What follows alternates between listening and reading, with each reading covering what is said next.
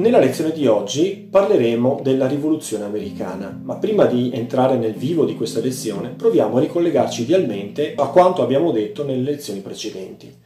Abbiamo avuto modo di parlare del Settecento e abbiamo visto come i cambiamenti culturali del Settecento abbiano imposto, abbiano dettato l'agenda delle riforme delle monarchie assolutistiche europee. C'è stata l'età del cosiddetto dispotismo illuminato, che è cominciata a partire dagli anni 80 del 1700 e si è esaurita nel giro di pochi anni. Questa età del dispotismo illuminato è stata il massimo punto di arrivo di una stagione culturalmente molto importante di critica alla tradizione e ai dogmi dell'assolutismo monarchico e il tentativo di mettere in campo una serie di riforme non attraverso l'imposizione violenta o la rivoluzione dal basso, ma al contrario attraverso un atteggiamento riformista.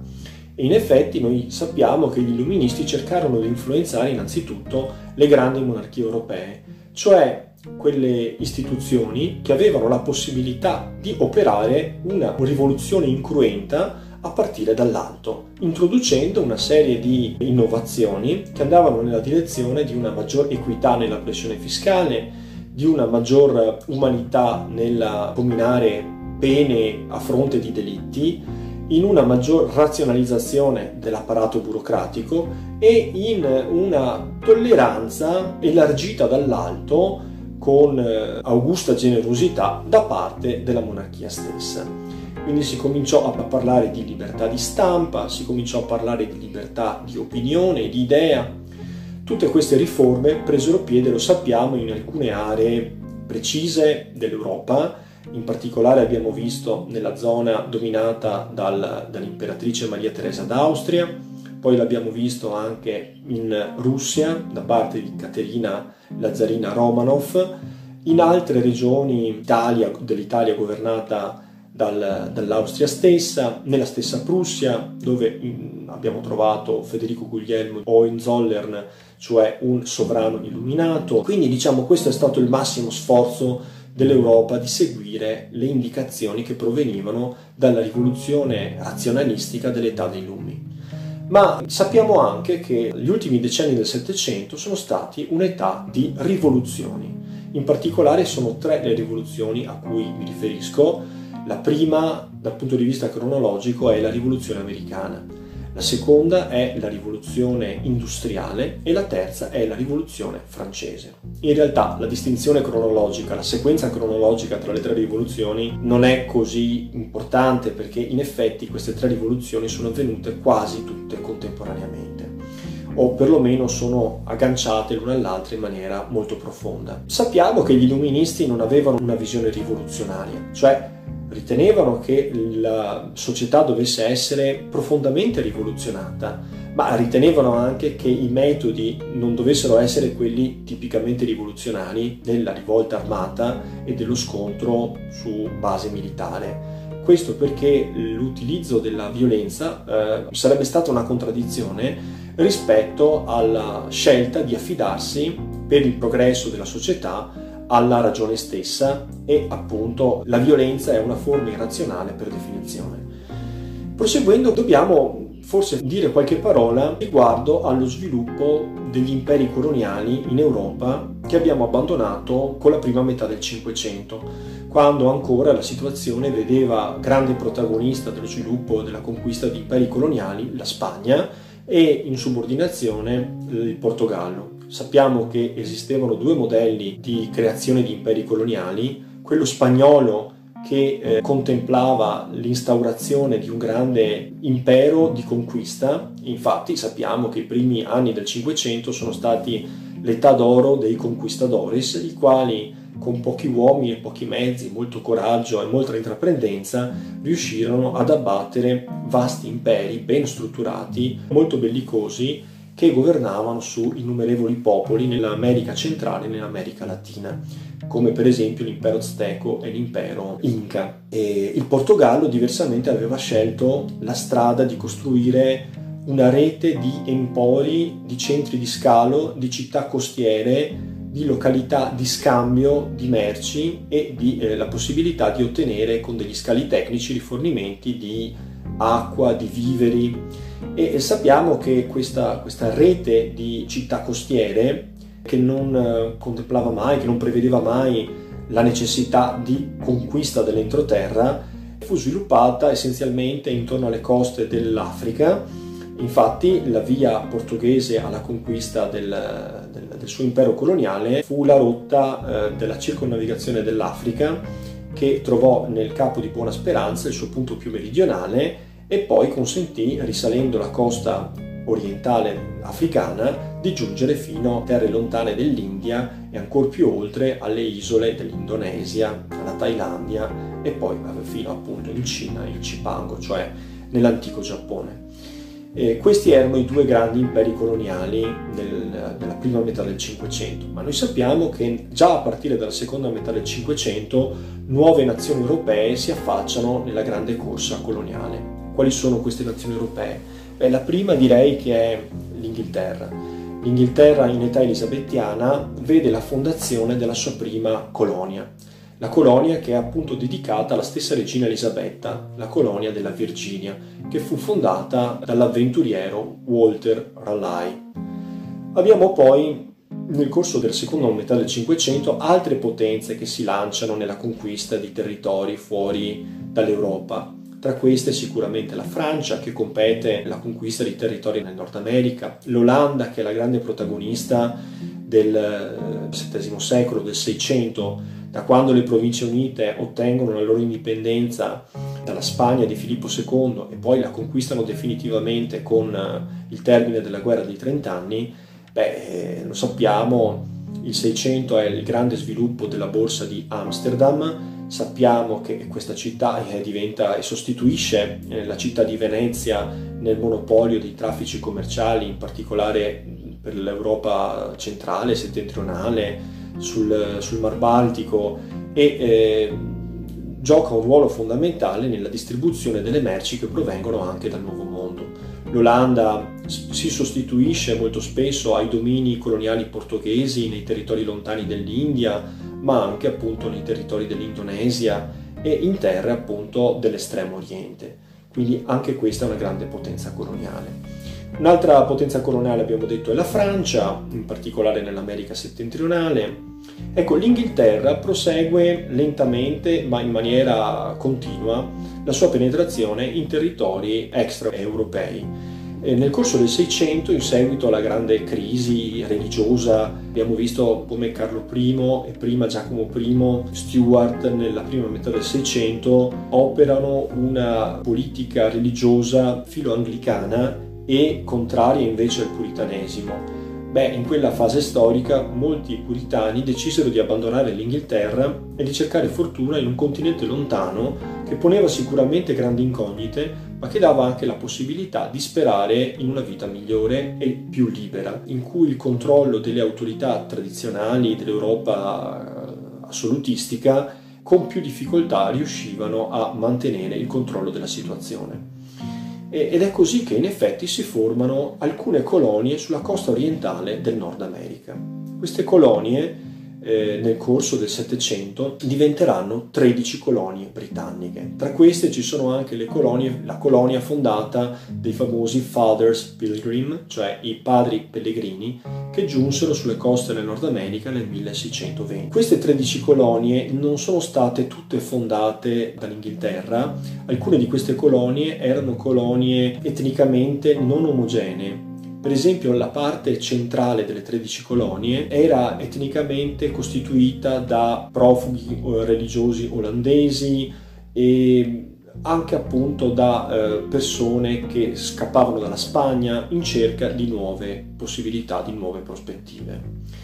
Le 13 colonie ovviamente avevano colonizzato esclusivamente la parte costiera dell'America settentrionale. Tutta la parte centrale e eh, il famoso West del Nord America erano terre per lo più incognite. Era noto ai coloni europei che il continente americano era estremamente vasto. Su questa superficie così vasta vivevano però delle tribù seminomadi di eh, quelli che vennero poi definiti gli indiani d'America, cioè tribù eh, di culture differenti tra loro, come i Cheyenne, gli Iroko, che appunto eh, vivevano nella cosiddetta area del bisonte. La popolazione europea invece, anche per mantenere un contatto con eh, il vecchio continente, si stanziò essenzialmente sulle coste dell'America settentrionale, sulle coste orientali dell'America settentrionale.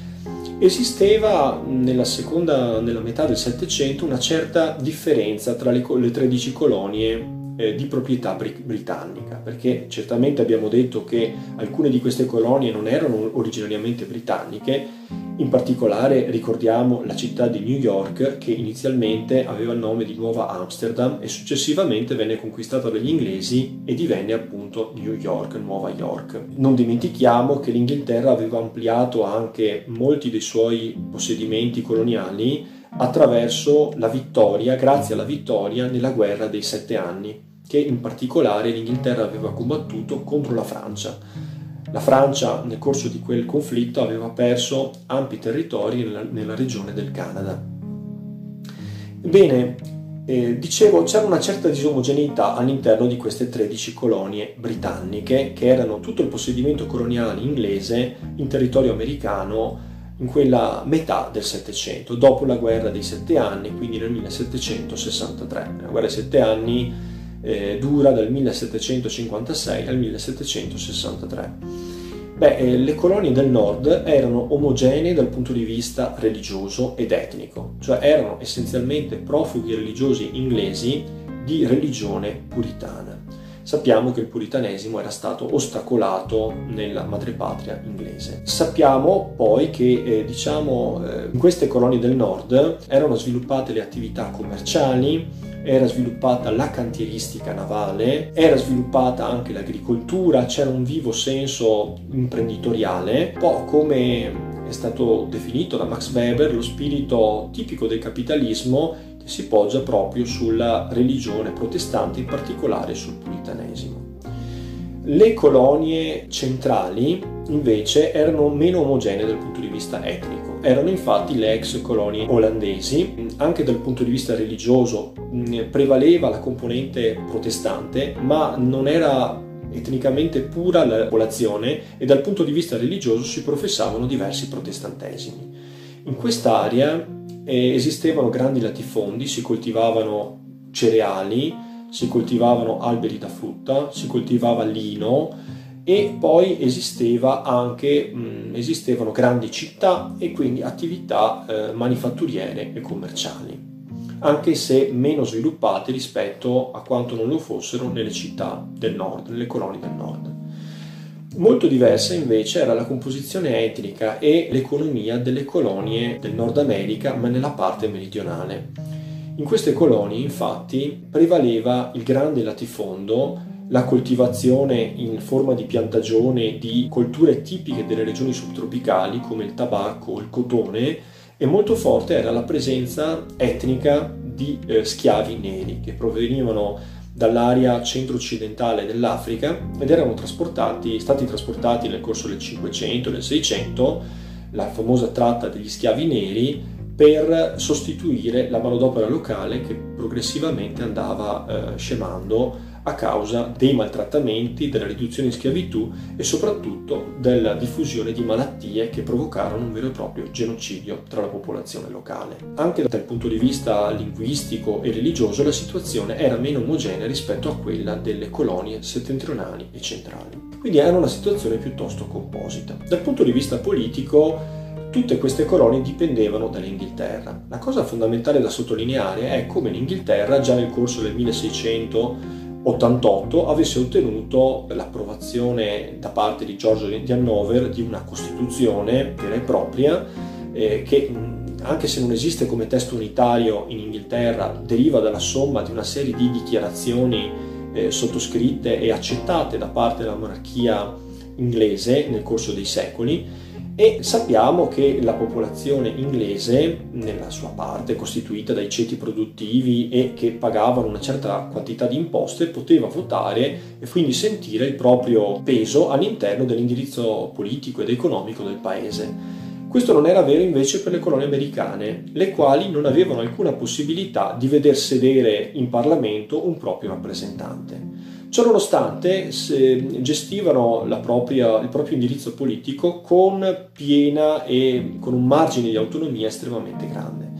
Infatti le colonie erano amministrate da un consiglio di persone, di delegati eletti dalla popolazione che dovevano rendere conto a un governatore, il quale invece era inviato direttamente dalla corona inglese a verificare, a controllare eh, l'osservanza delle disposizioni sancite dall'organo legislativo, cioè dal Parlamento inglese. Tuttavia, al di là delle limitazioni di carattere economico, che eh, in particolare consistevano nella necessità di rifornirsi di prodotti finiti eh, esclusivamente dalla madrepatria. Non c'era libertà di commercio, era necessario comprare i prodotti di cui la popolazione locale abbisognava esclusivamente attraverso le compagnie monopolistiche privilegiate che erano solitamente eh, favorite dalla corona stessa. E poi era necessario il pagamento di tasse direttamente alla madrepatria. Queste tasse consistevano nella maggior parte dei casi in imposte indirette che facevano lievitare il prezzo di beni importati da parte delle colonie. Quindi diciamo, a parte il controllo economico, che vedeva la madrepatria guardare alle sue colonie americane eh, con una filosofia di puro sfruttamento. Le colonie fornivano materie prime grezze, le quali venivano importate sul continente europeo, in particolare in Inghilterra, qui venivano lavorate dalle manifatture locali che aggiungevano quindi valore al prodotto e rivendute sia sul continente europeo sia agli stessi abitanti del Nuovo Mondo. Questo meccanismo faceva sì che eh, i coloni americani vedessero eh, depressa la loro, possibil- la loro, capacità imprenditoriale e la loro possibilità di arricchimento. La situazione cominciò a diventare incandescente quando nella seconda metà del Settecento, in particolare dopo la guerra dei sette anni, il governo inglese eh, decise di inasprire la pressione fiscale, in particolare nei confronti dei coloni americani che non avendo possibilità di esprimere il proprio punto di vista nel Parlamento inglese, ovviamente non poterono fare opposizione e non poterono quindi condizionare le decisioni politiche del Parlamento. In particolare fu eh, elevato uno Stamp Act, cioè un'imposta di bollo, eh, che era una pura imposta da eh, pagare nelle transazioni tra eh, Inghilterra e eh, colonie americane poi affidata alle compagnie privilegiate ancora una volta inglesi il commercio monopolistico del tè dalle regioni dell'India in Inghilterra, in tutta Europa e in particolare nelle colonie americane. Questo finì per indispettire fortemente la popolazione eh, locale, la quale cominciò ad immaginare che tipo di protesta avrebbe potuto mettere in campo per persuadere il Parlamento e il governo inglesi della necessità di eh, consentire anche ai coloni americani di avere la propria rappresentanza parlamentare e quindi di poter contare nella conduzione della vita pubblica evitando di soggiacere a decisioni assunte sempre ai danni dei coloni americani trattati come eh, sudditi e come soprattutto area da sfruttare dal punto di vista coloniale. Eh, la strategia che fu individuata fu quella del boicottaggio. Il boicottaggio consisteva appunto nel non pagare le imposte e eh, nel evitare di acquistare i beni su cui eh, venivano calcolati i dazi doganali, eh, le imposte indirette o le imposte di bollo. Ci furono poi anche delle azioni eclatanti. È nota in particolare la distruzione e l'affondamento di una nave che eh, trasportava un carico di tè nel continente americano, dalla quale ovviamente l'Inghilterra eh, si aspettava di avere un gettito fiscale notevole. Questo affondamento, insieme al boicottaggio, portarono il governo inglese su posizioni sempre più oltranziste, fino a quando non fu decisa la necessità di inviare la forza pubblica per controllare i coloni americani e, e per persuaderli con la forza a rompere questo boicottaggio e questo atteggiamento di ostruzionismo nei confronti delle decisioni che erano state assunte dal governo inglese. Questo finì per radicalizzare il dissenso nei confronti della madrepatria. Infatti è bene dire che inizialmente gli, eh, i coloni americani non avevano alcuna idea probabilmente di arrivare fino al punto da dichiarare la propria indipendenza. Chiedevano esclusivamente di essere trattati alla pari degli altri cittadini e sudditi della corona inglese, di avere la possibilità di esprimere la propria opinione attraverso l'esercizio del voto e di potersi autogestire, autogovernare anche usufruendo delle opportunità economiche e commerciali che l'esistenza di un rapporto privilegiato tra madrepatria e colonie eh, rendeva possibile, rendeva esistente. Quando le posizioni si radicalizzarono, i coloni americani decisero di eh, riunirsi nel primo congresso continentale nel 1774. Questo congresso continentale si tenne a Filadelfia e in questa circostanza i coloni decisero di continuare la battaglia a oltranza e cominciò a profilarsi per la prima volta la possibilità di dichiarare l'indipendenza nei confronti della madrepatria inglese. Si tenne poi il secondo congresso continentale l'anno successivo. Si tenne poi il secondo congresso continentale l'anno successivo, nel 1775 questo congresso fu decisivo perché si stabilì eh, l'inizio del reclutamento di una forza dell'esercito, di una forza armata e si stabilì che a guidarla sarebbe stato il generale George Washington. Si crearono quindi le premesse per arrivare a un vero e proprio conflitto. Questo conflitto fu poi innescato dalla dichiarazione di indipendenza, che fu resa pubblica il 4 luglio 1776. E in effetti il 4 luglio rimane ancora oggi festa nazionale per gli americani. La dichiarazione di indipendenza degli Stati Uniti d'America giungeva quindi come un fulmine a ciel sereno in una situazione che si era andata rapidamente deteriorando. Prima mi ero dimenticato di dire che tra le diverse iniziative di imposizione fiscale da parte dell'Inghilterra nei confronti delle colonie americane c'era stato anche lo Sugar Act, cioè una tassa sullo zucchero Tutte queste tasse, cioè la Stamp Act, la Sugar Act e il monopolio affidato alle compagnie delle Indie orientali del commercio del tè, aveva radicalizzato la popolazione americana. Quindi dobbiamo capire che la rivoluzione americana scoppia essenzialmente per ragioni di carattere fiscale, per una disobbedienza di carattere fiscale e per ragioni di carattere economico, cioè rivendicare l'opportunità e la possibilità per i coloni della libera iniziativa economica, di poter usufruire di tutte le opportunità che l'esistenza di un rapporto tra madrepatria e coloni rendeva possibile non soltanto per i sudditi e i cittadini inglesi, ma anche appunto per i coloni americani stessi. Ecco, dicevo, la dichiarazione di indipendenza degli Stati Uniti d'America è rimasta famosa perché allegata a questa dichiarazione, o meglio l'incipit, la parte iniziale, l'introduzione a questa dichiarazione è una dichiarazione eh, redatta e firmata da Benjamin Franklin e da Thomas Jefferson nella quale si sancisce l'esistenza per l'uomo di diritti inalienabili e naturali, diritti alla libertà, diritto alla proprietà, diritto alla felicità, o meglio alla ricerca della felicità. E quindi in un certo modo questa dichiarazione recepisce tutti i principi fondamentali elaborati dalla riflessione illuministica sul tema della natura contrattualistica del rapporto di convivenza tra gli uomini nella formazione dello Stato e del rapporto contrattualistico che lega la monarchia con il popolo. Si rivendica per esempio il diritto al, alla ribellione nel caso in cui la monarchia non sia uno strumento di garanzia dei diritti naturali dell'uomo, ma sia al contrario uno strumento di oppressione e di riduzione della libertà individuale, delle opportunità di cui si può godere nel corso della vita. Eh, ovviamente la guerra tra coloni americani e esercito regolare britannico si preannunciava particolarmente complicata. L'esercito americano era costituito esclusivamente da persone, da volontari che non, erano,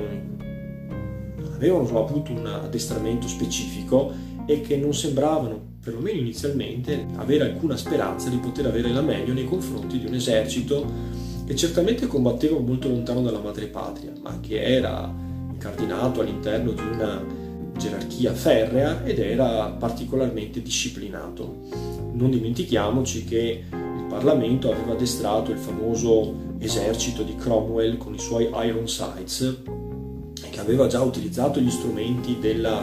dell'indottrinamento ideologico per rendere più convinte le milizie a combattere contro i propri avversari. Certamente qui la guerra non aveva caratteristiche di una guerra né religiosa né ideologica, era una guerra, abbiamo visto, per una questione di tasse, per una questione fiscale, per una questione di natura economica. Ciononostante non sembrava possibile che l'esercito di volontari americani eh, riuscisse a sconfiggere e a ottenere la vittoria definitiva nei confronti di un esercito certamente meglio equipaggiato, meglio addestrato, ben determinato a disinnescare questa, questo conflitto nel corso, nell'ambito di poche settimane di combattimenti. E in effetti i primi, i primi mesi di guerra furono molto difficili e dimostrarono che la visione iniziale aveva un suo fondamento. In effetti l'esercito di volontari americani fu mh, mm, molte volte sconfitto. Come mai quindi la guerra fu poi vinta, come è evidente, dai coloni americani e dall'esercito di volontari? Beh, la vittoria dell'esercito americano fu determinata da un lato dalla capacità di organizzazione dell'esercito e dalla, dalla mobilitazione ideologica degli americani che eh, presero che stavano combattendo per la propria libertà e per la prospettiva di una vita migliore. D'altro canto però fu anche importante il contributo di alcune nazioni europee, in particolare della Francia. Questo è un aspetto sul quale vale la pena di soffermarsi. La Francia infatti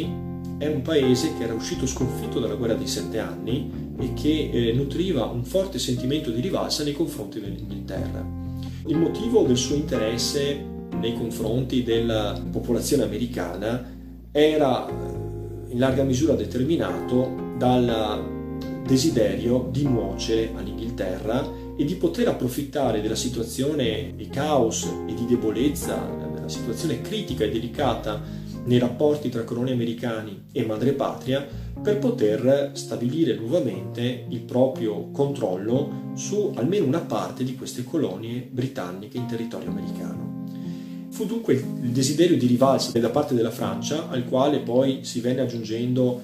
un, un analogo sentimento di rivalsa da parte della Spagna, una potenza ormai da decenni eh, declinante, almeno a partire dalla sconfitta subita ad opera della Francia da parte della Spagna nel 1659, eh, la Spagna non aveva più quella centralità all'interno dell'economia e della politica dello scacchiere continentale europeo. Beh, la Spagna cercò anche in questa fase di riprendersi attraverso un colpo di mano che vedesse questa volta come vittima l'Inghilterra stessa.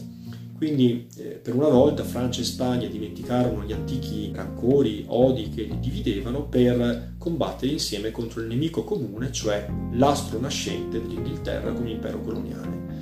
E in effetti ottennero un risultato significativo, perché nel 1783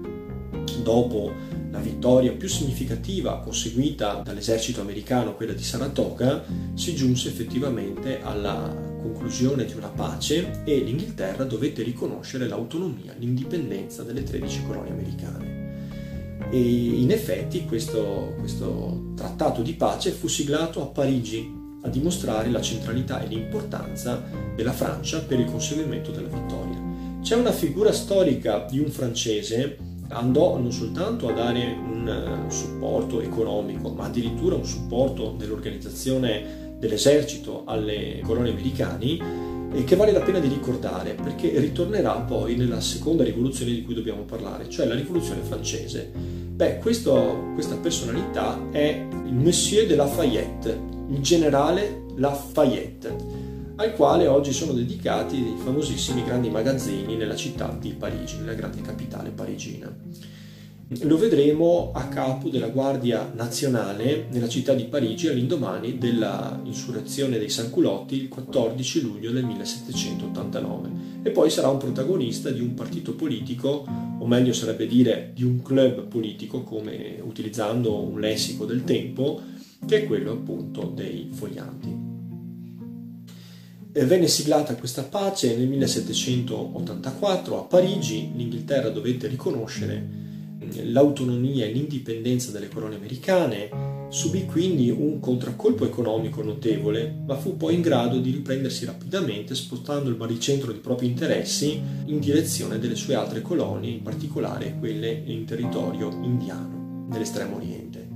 Per quanto riguarda la Francia, invece, oltre a ottenere la soddisfazione di aver umiliato e di aver sconfitto, magari attraverso la mediazione delle truppe americane, la nemica Inghilterra, non ottenne però nessun, nessuna annessione territoriale eh, di nessuna importanza e invece eh, ebbe come esito negativo un deterioramento dei conti pubblici del paese. E anche questo è un elemento di connessione tra la rivoluzione americana e la rivoluzione francese. Infatti la rivoluzione francese scoppia proprio a causa di una crisi che porta la popolazione francese in piazza e a protestare sotto bellissime vetrate della città-stato della Reggia di Versailles. E il motivo della, della situazione economica drammatica della Francia rivoluzionaria è non determinato, ma sicuramente in parte causato anche dall'aver speso molte risorse economiche a sostegno di una rivoluzione che ideologicamente era contraria all'assolutismo che era nato appunto in Francia e che vedeva in Versailles il suo simbolo primo. Quindi eh, da questo punto di vista i coloni americani non avevano molto da che spartire ideologicamente con la visione del potere della monarchia francese. E ciò nonostante abbiamo visto per motivi di politica estera la Francia decise di sposare quella causa, che era una causa estranea ai propri valori e alla propria visione del potere dello Stato, e finì però per non ottenere nulla di buono sul piano delle acquisizioni territoriali, sicuramente non, non tornò ad essere una potenza dal punto di vista coloniale competitiva con l'Inghilterra, ma invece subì un drastico ridimensionamento della propria capacità di spesa e il che poi andandosi a sommare a dei cicli economici negativi, a delle annate che, eh, successive di carestia, vide appunto scoppiare questa rivoluzione, questa insurrezione da parte della popolazione francese, dalla quale poi scaturì quell'enorme laboratorio della modernità che fu la rivoluzione francese.